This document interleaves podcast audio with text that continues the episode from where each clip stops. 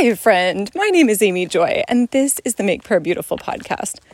I wanted to continue the conversation around different spirits and entities because part of the question from my friend involved the concern, or maybe just the the clarifying um, discussion point. How do I know if the problem isn't me? Right? What? How do I know that there is a demon involved? How do I know? What if? What if I'm just trying to pass the blame for my own bad attitude or my own negativity? What about that? And I I love that question. I think for me, probably one of the most significant shifts in my own spiritual walk. There's been a few since coming to the Lord when I was about five, but one of them was to realize that I actually am made new in Christ, and that's not just lip service, and that's not. Um, that's not just kind of like a someday after I die, I will be made new, but to say, no, I actually did pass from the kingdom of darkness to the kingdom of light. Even now, I am the righteousness of God in Christ. Uh, that, uh, as it says in Ephesians 1, that Christ is seated at the right hand of God. And then in Ephesians 2, it says that we also are seated with Christ. And so, that that's not a future like someday you're going to be seated with Christ. No, it's like the present day reality. And I've heard it described in different ways. For me, one of the ways that makes the most sense is to say something like, I used to be a fish, and sin, the water around me, was my native territory. But now I'm a mouse or whatever land breathing animal might make sense to you. And so I breathe air, and that's my natural habitat. If I fell back in the water, that would not be my home. I would have a problem. I would die. That that's the sin environment is actually antithetical to who I am now. And so I think this for me was so transformative because it gave me like the baseline shifted. So instead of the baseline of saying, I am always sinning, every moment I'm sinning, I can't even find the time to repent of all my sins because I'm just so dark and ugly and dirty. And no, instead, I am a child of light and I actually get to walk in righteousness, that this is the baseline. Does it mean that I do it perfectly at every t- moment of every day?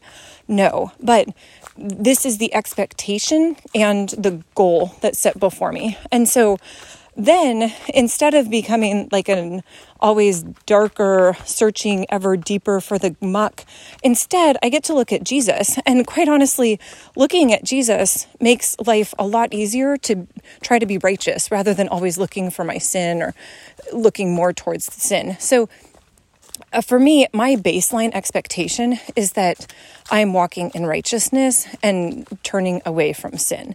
And so then, if I have a bad attitude, if I'm grumpy with my family, if I'm more short with my husband than I wish I was, I should be, um, or than I would prefer to be, then sometimes that is just me saying like, "Oh my goodness, I'm so sorry. I I really should have watched my tone more when I said that."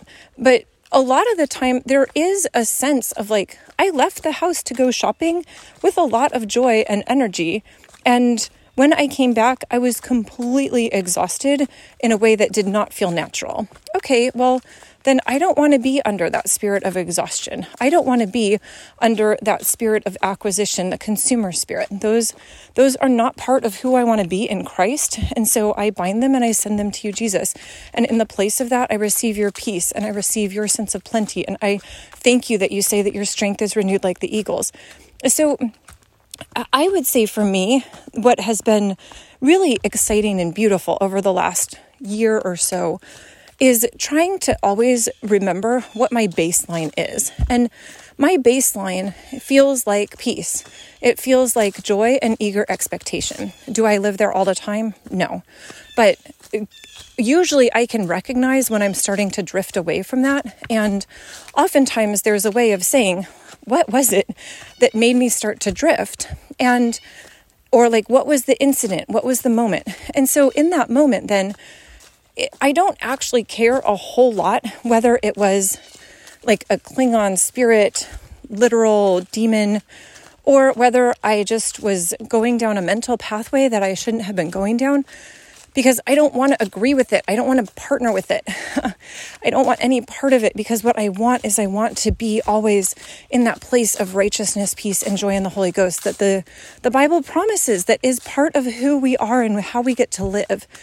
And so, uh, from my perspective, once you get to that point of righteousness, peace, and joy in the Holy Ghost, and once you have the expectation that this is actually where you're supposed to live and walk from that beautiful place, then anytime you get away from that, it's like, oh, I don't want to be here.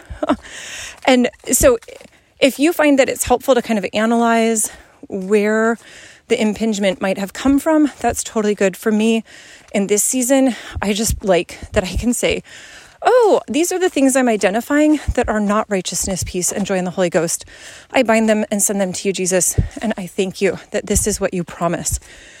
And so let me just pray a blessing over you for that. Lord Jesus, we all come to you with a host of things that would love to pull us away from righteousness, peace, and joy in the Holy Ghost, including even, I think, the belief and the expectation that that is possible on this earth. And so, Lord, I'm asking that you would, first of all, increase our faith that what you want to do in us is actually give us the kingdom, the fruit of the kingdom. Lord, so I bind any spirit of disbelief or unbelief. I bind, Lord, any lying tongue that would be saying righteousness on this earth is not possible. Lord, I thank you that you call us saints, that you call us your friend, that you say that we are seated with Christ in the heavenly places at the right hand of the Father. I thank you, Lord, that you do not define us according to how we feel or according to how we behave, that your definition of who we are is because of the blood of Jesus. And so, Lord, I'm asking that anything that is antithetical to you, you would bind that Lord, I thank you that you tell us that when two or more agree, that what we bind on earth is bound in heaven, what we loose on earth is loosed in heaven. And so, Lord, as I'm praying and as the listener is agreeing, Lord, that's two. and then as we think about how the Holy Spirit intercedes on our behalf, Lord, we always have an advocate. We always have that second who's there. And so, Lord Jesus, thank you for sending the Holy Spirit and so, Lord, I am asking that what is, um, whatever it is that is keeping us earthbound in the way that we think of ourselves incorrectly, that you would indeed bind that. And that instead, Lord, that you would loose over us righteousness, peace, and joy in the Holy Ghost. Lord, that you would loose over us the power, love, and a sound mind that you promise. That you would loose over us the fruit of your spirit. it's so beautiful, Lord, that what you offer us is love, joy, peace, patience, kindness, goodness, faithfulness, gentleness, and self control. Lord, and we can rattle those off just like, here's nine words. They're beautiful words. But Lord, that this is actually the place that we get to live from. How is this even possible, Lord? You're so good. Lord, you tell us that our strength is renewed like the eagles. You tell us that our healing shall swiftly appear. Lord, you are so generous and so gracious. We worship and adore you in your precious name, Jesus. Amen.